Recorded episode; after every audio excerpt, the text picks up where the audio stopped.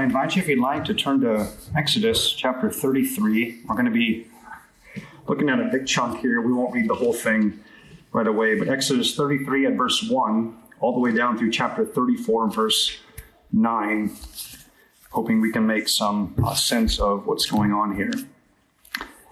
So I'll read verses 1 through 6 and then 12 down through the end of the chapter.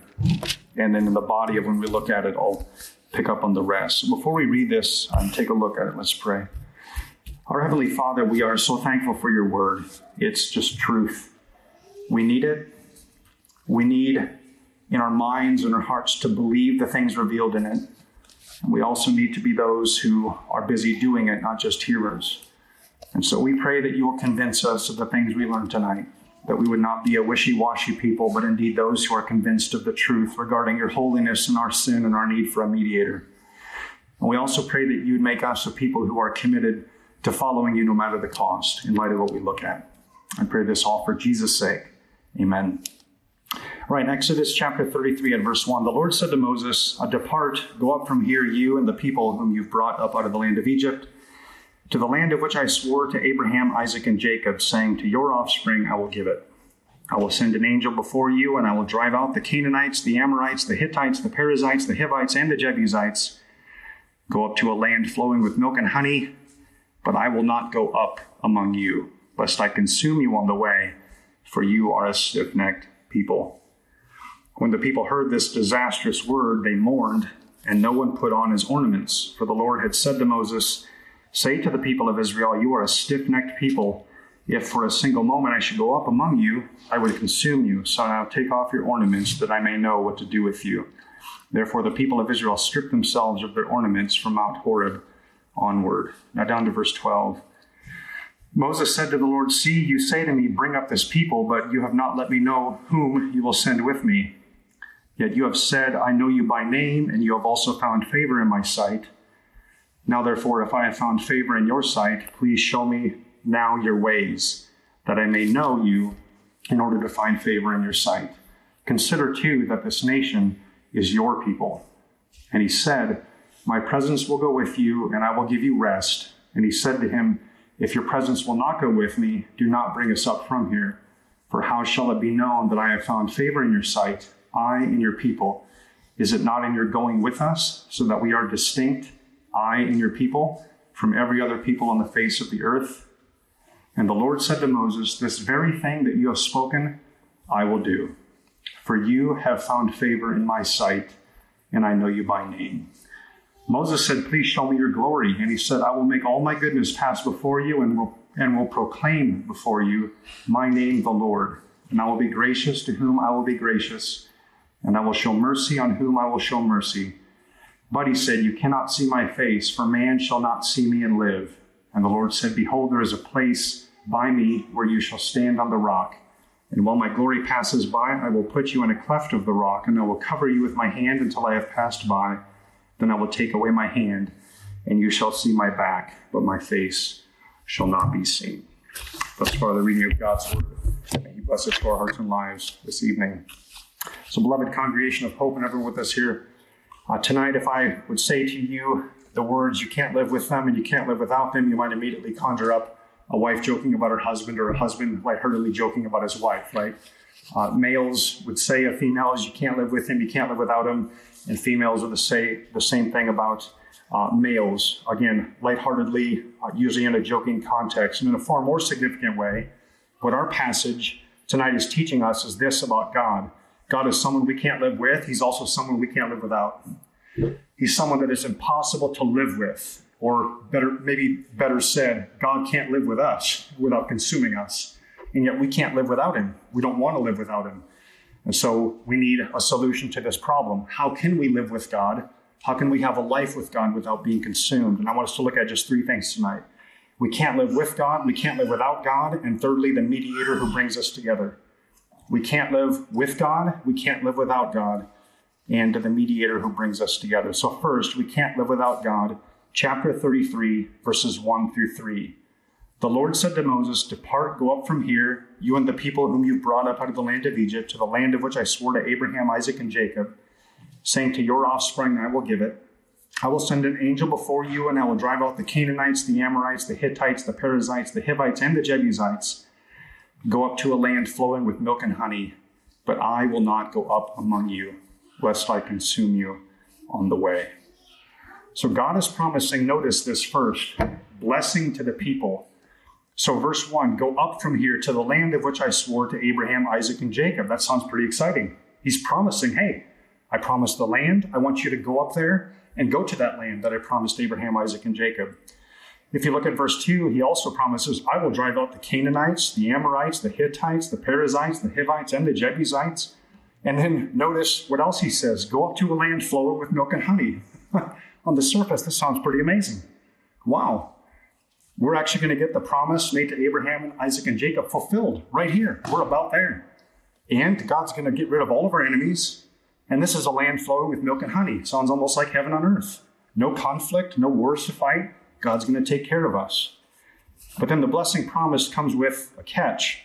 And I want, I want us to catch some of the language here. If you look at verse 1, God says, Go up from here, you and the people. The people. Not my people. If you remember back in Exodus 19, you know, these are the Lord's people, right? These are his treasured possession. But here he's saying the people. Like these are people removed from me. These are people that I'm no longer concerned about, as it were. There's some distance here. And notice as well, verse 1 the people whom you have brought up out of the land of Egypt. Now, this is not the first time the Lord's told this to Moses. But in this context, the Lord's putting the Israelites squarely in the world of Moses. These are your people. They just worship the golden calf while I'm revealing how to worship me rightly in the tabernacle on the mountain. These are the people you brought up out of Egypt. And then finally, he says in verse 2, I will send an angel before you. Now, that may sound wonderful, but what the Lord's saying is the reason an angels is going to go before you is because I'm not going anymore. That's the end of the line. So, this wonderful love story about God taking his beautiful bride, this great family love story about God the Father taking his firstborn son out of Egypt into the promised land, has an abrupt ending, so to speak, or so we're given to understand at the beginning of Exodus 33. They actually didn't make it very long together. And God is promising that they can have heaven upon earth, unearthly paradise, but without Him.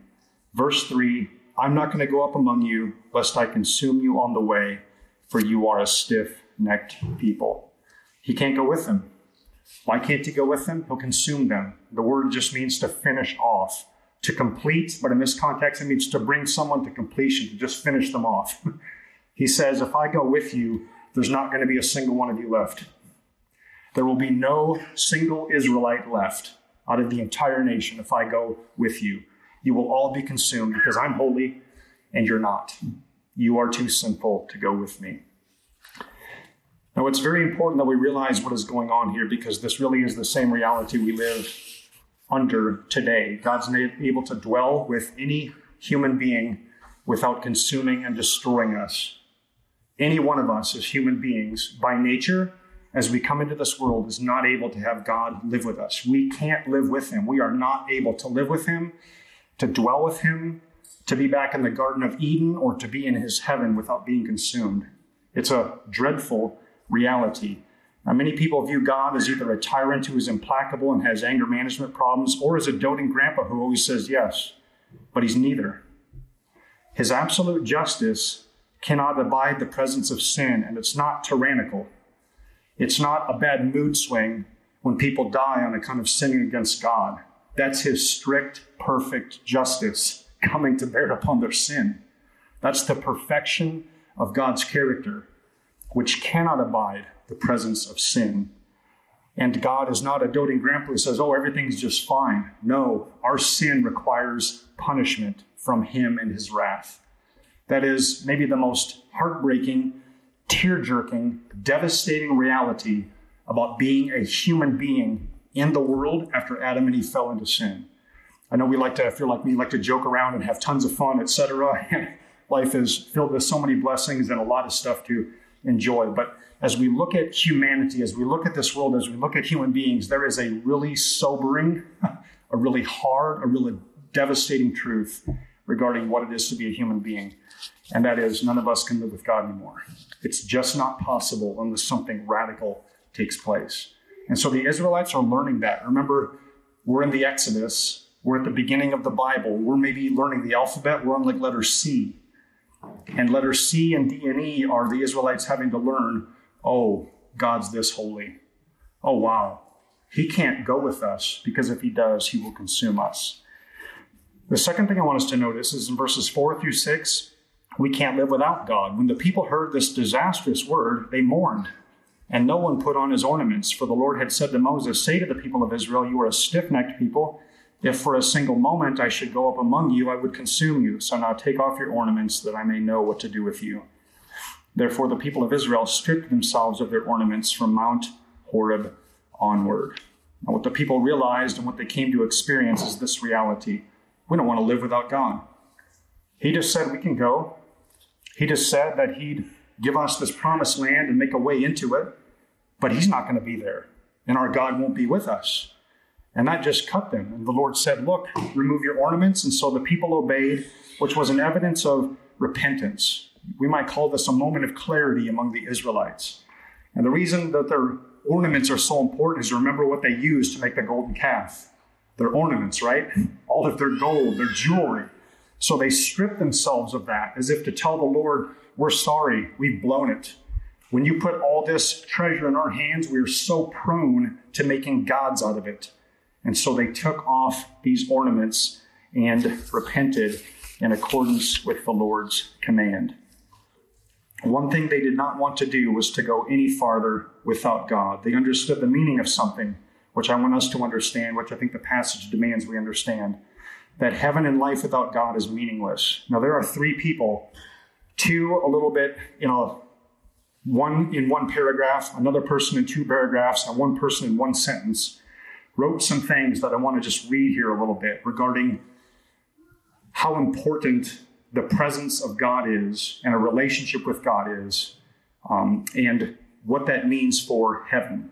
The critical question, wrote John Piper, for our generation and for every generation is this if you could have heaven with no sickness and with all the friends you ever had on earth, and all the food you ever liked, and all the leisure activities you ever enjoyed, and all the natural beauties you ever saw, all the physical pleasures you ever tasted, and no human conflict or any natural disasters, could you be satisfied with heaven if Christ were not there? That's what the Israelites are having to face. Heaven on earth in Canaan, which is a foretaste of the, the real true heaven that we're all heading toward without God. Doesn't sound very good. Jonathan Edwards, in his sermon, God, the best portion of the Christian, what is it which chiefly makes you desire to go to heaven when you die? Is the main reason that you may be with God, have communion with Him, and be conformed to Him?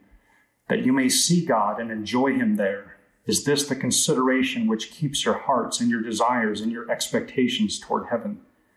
If you might live here in earthly prosperity to all eternity, but destitute of the presence of God and communion with Him, having no spiritual intercourse between Him and your souls, God and you being strangers to each other forever, would you choose this? Could you be content to stand in no childlike relation to God, enjoying no gracious intercourse with Him, having no right to be acknowledged by Him as His children? Or would such a life as this, though in ever so great earthly prosperity, be esteemed by you a miserable life? And Ray Ortlund, he just kind of comes out and says it.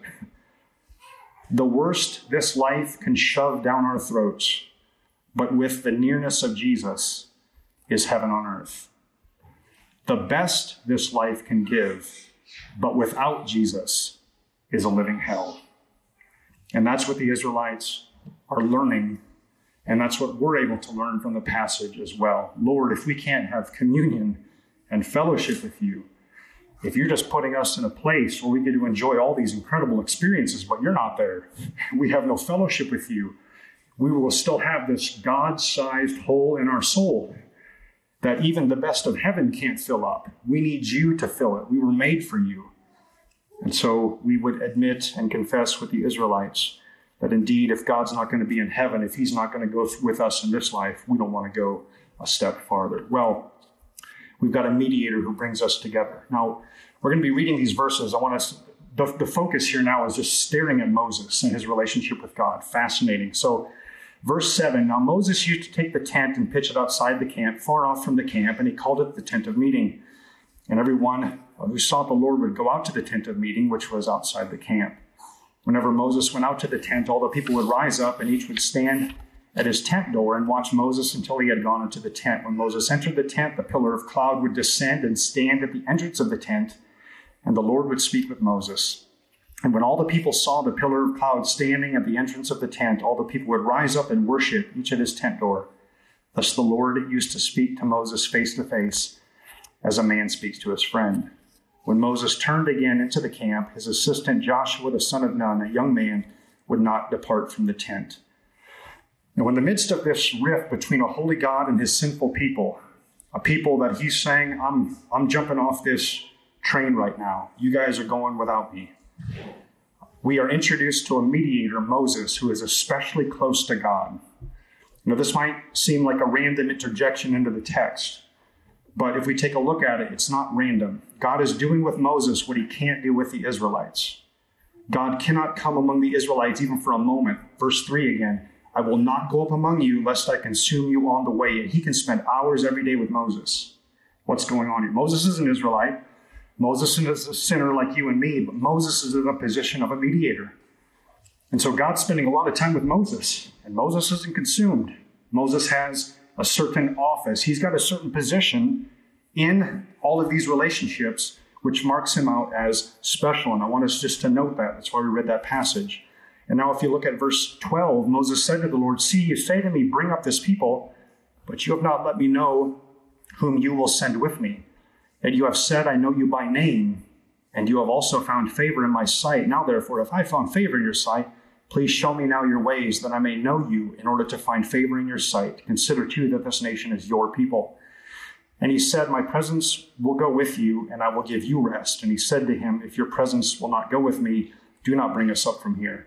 For how shall it be known that I have found favor in your sight, I and your people? Moses does a few things here, and I want to point that out. He argues with the Lord. Moses is acting the part of a mediator between God and man. If you actually listen to what Moses is saying, you might think this is bold. like you don't talk to God this way. We don't approach God and tell him what's what. Hey, these are, you hear what Moses said? These are your people, right? What did the Lord just get done telling Moses? These are the people that you led out of Egypt. And Moses says, What? These are your people. Oh, by the way, this is pretty bold. This is pretty brash on Moses' part. Again, Moses is acting as a mediator. And if you look at verses 12 through 13, Moses is asking the Lord, Who's going to go with us? Who are you sending with us? Are you coming with us? Are you sending somebody else with us? What are your plans?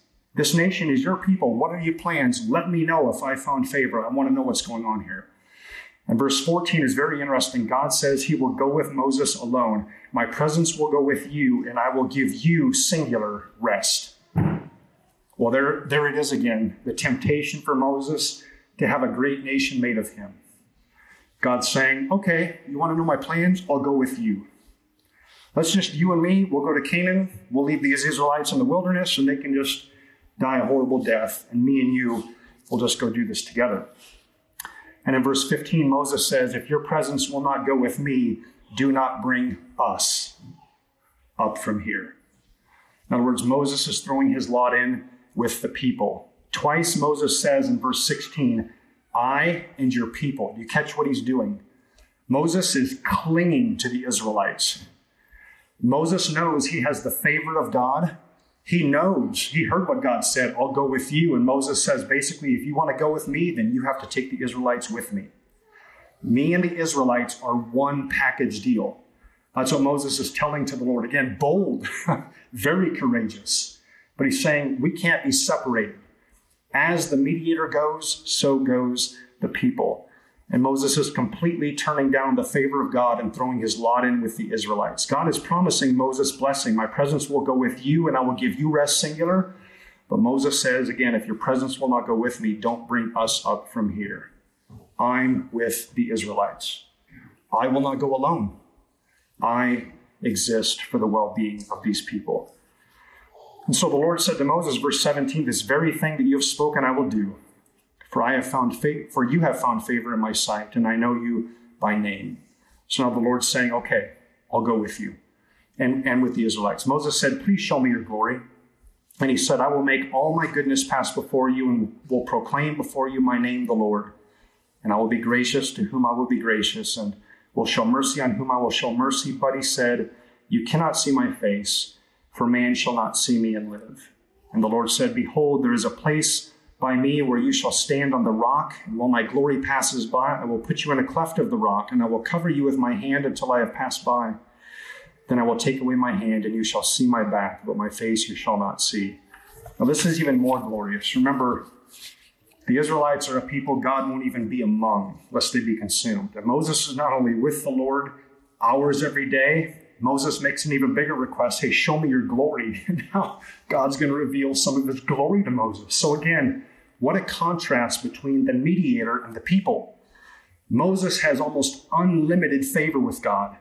He can't see God in all of his glory, but God says, Hey, we can pull this off. We'll put you in the cleft of a rock. You can see my backside, as it were. I'll show you some of my glory.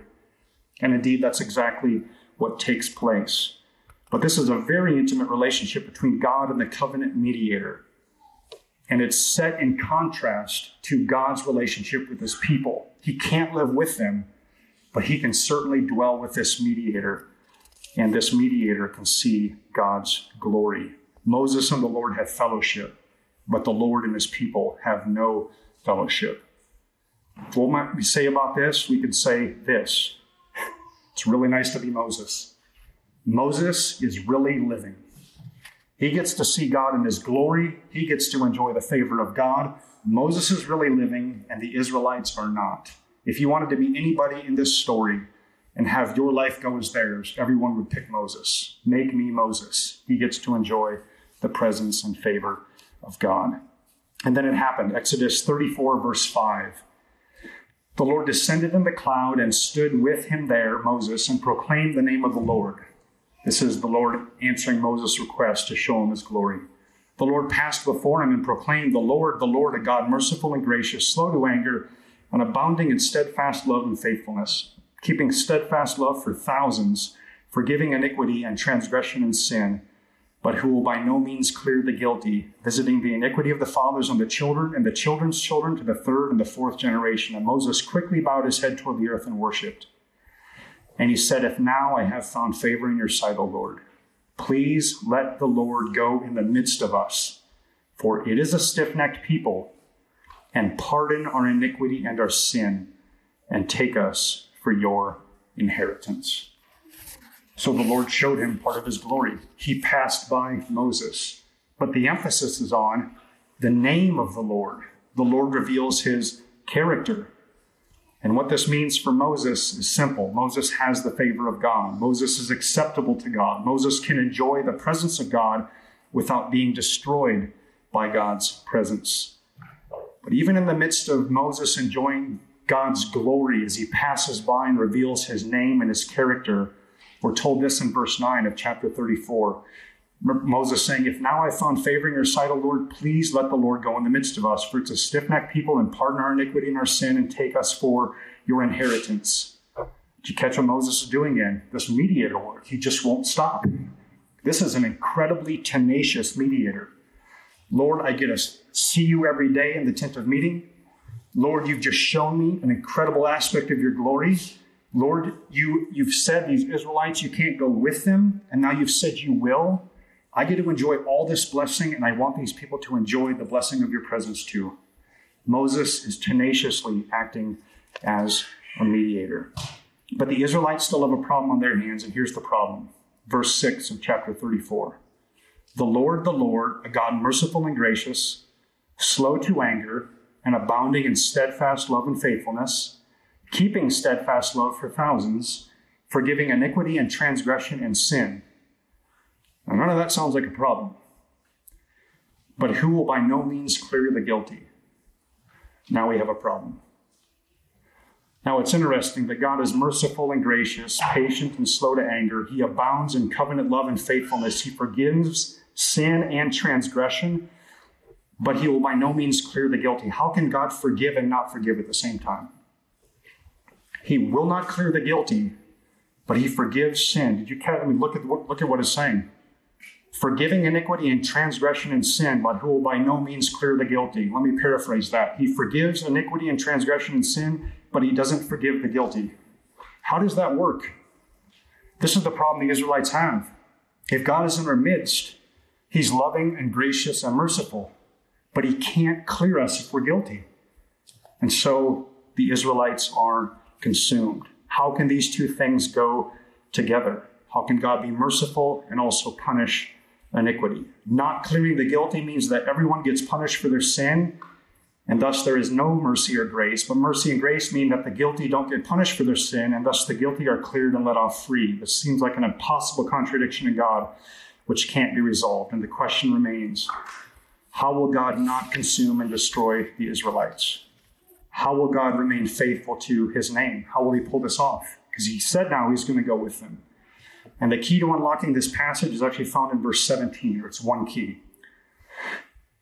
And the Lord said to Moses, This very thing that you have spoken, I will do, for you have found favor in my sight, and I know you by name. So God is saying, I'll go with you. Why is God going to go with the Israelites? because Moses has found favor in God's sight, because Moses is going to act as the mediator. That's why God is going to go with them. This is a lot like the Lord Jesus Christ. It's a tiny picture, it's not a full picture, but it's in picture Jesus, Moses is. This is just like the covenant of salvation which God and Jesus Christ made before the world the agreement between the Father and the Son, where the Father and the Son agree to save all those whom the Father chooses to give to the Son, and the Son voluntarily takes the place and mediates for those whom the Father has given him. That's the picture here. We, uh, theologians call it the Pactum Salutis. We might call it in English the covenant of redemption. This agreement between the Father and, the and, and Jesus, the mediator, that says, look, these people are wretched. We can't dwell with them, but I'll act as their mediator just like Moses is acting as the mediator and tenaciously holding on to the Israelites. So the Son uses his favored position with the Father to acquire favor for sinners. Yet, how does this happen? How can a holy God live among his sinful people? How can God remain God, merciful and gracious, yet perfectly just in punishing every single sin? How can God remain God and yet have a relationship with his sinful people with us? And the answer is the mediator, the greater than Moses. Moses pictures for us what Jesus brought us fully and completely. And Tim Chester said it this way I think it's so helpful forgiveness and punishment, mercy and justice, grace and truth meet in Jesus. When Jesus died, your guilt was punished so that you could be forgiven. Your judgment was taken so you could enjoy, uh, uh, you could you can enjoy bliss. The truth of your sin was recognized and accounted for so that you could know the joy and peace and life of God's grace. We can't live without God, and through Christ, we don't have to. If I were to go with you even for a moment, I might destroy you, says God in Exodus 33 5. But now God has destroyed his people in the person of his Son, so there's no penalty left to pay, and we can live with God with confidence now and enter his promised land and the full glory of his presence in the future. And Moses got to see the backside of God, which is incredible. You got to see part of God's glory. But here's what's incredible when the actual mediator came. 2 Corinthians 4 6, God has shone in our hearts to give the light of the knowledge of the glory of God in the face of Jesus Christ. When Jesus came, he didn't just get to enjoy the fullness of God's glory, he actually is God's glory coming into the world. He in him the fullness of the Godhead was pleased to dwell. Colossians 1:19, John 1:18, no one has ever seen God, but the only God who is at the Father's side, he's made him known. How much better of a mediator is Jesus than Moses? Moses saw an aspect of God's glory. Jesus is God's glory, come in the flesh. Tremendous. And we beheld him, John would say, full of grace and truth. Just tremendous. In order for us to be able to see God, we need a mediator who, like Moses, threw in his lot with us, who is dedicated to us, who identified with us, and who sticks by our side, and we have that in Jesus. If your presence will not go with me, do not bring us up from here. You could use that language of Jesus. If your presence will not go with me, if you won't take these people, then there's no reason for me to go to the cross and die. The way Moses identifies with the Israelites and refuses to be blessed without them and uses all of his favor and status with God in order to bless them, the way Moses does this is quite incredible. If you looked at Moses in his day, you would say, This is an amazing mediator. This guy is unbelievable. Why is he sticking with these people? He even calls them stiff necked. He admits it. Yeah, we're a stiff necked people. They are. Absolutely. But he just will not let go of them. What an incredible mediator Moses is. And the favor he has with God is just amazing. And it gets even better in the new covenant because Moses enjoys the presence of the Lord with the Israelites, but Jesus loses the presence of God on the cross so that the Lord will go with us. See, that's incredible. Moses got to enjoy the presence of God as he went with Moses and the Israelites. But in order for Jesus to redeem a people who could have fellowship with God, he lost the presence of God on the cross. And Moses gets to see God's glory, but Jesus is forsaken by God on the cross.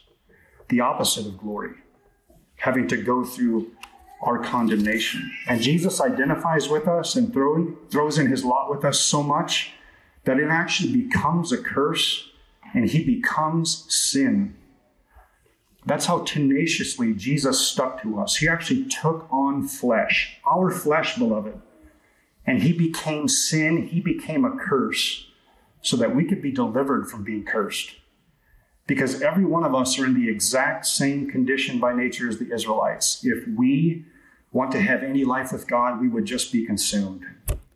The way back to fellowship with God is permanently destroyed. There is no way back. That bridge is bombed. There's no way across the river anymore unless Jesus. He's the only way back. And in Jesus, we have somebody who has stuck so closely to us that we actually identify with the worst part of us. I'll take their sin. The punishment that they deserve, Father, forgive them. Let them go. Put it on me. And that's exactly what Jesus did at the cross, beloved, for the worst of us. This is just incredible. You won't find a mediator more tenaciously loving than Jesus. There is no love like this in all the world. There is no God who will come down here and say, Give me, treat me like an enemy. Give me all their baggage, all their garbage, all their sin, all their evil deeds, and make me pay for it. Treat me like I'm the most vile sinner who's ever lived, so that they can get off the hook and they can be counted righteous. It's just incredible the kind of mediator we have. That's our Lord Jesus Christ. And Jesus will never let us go. And in the greatest test of his commitment to our salvation, when Jesus was so greatly tempted to walk away, when Jesus was tested in the Garden of Gethsemane, when all the forces of hell gathered against him to drive him to the cross, but also away from the cross due to the cup he had to drink, he stayed. He just went right through it. That is a mediator that sticks tenaciously to us. And now every believer enjoys the favor and the blessing of God's presence, and we will most perfectly enjoy it when we get to heaven. and it's all because of Jesus. He is the only reason we're getting there. And what a reason it is we're getting there. Such a perfect mediator. Let's pray.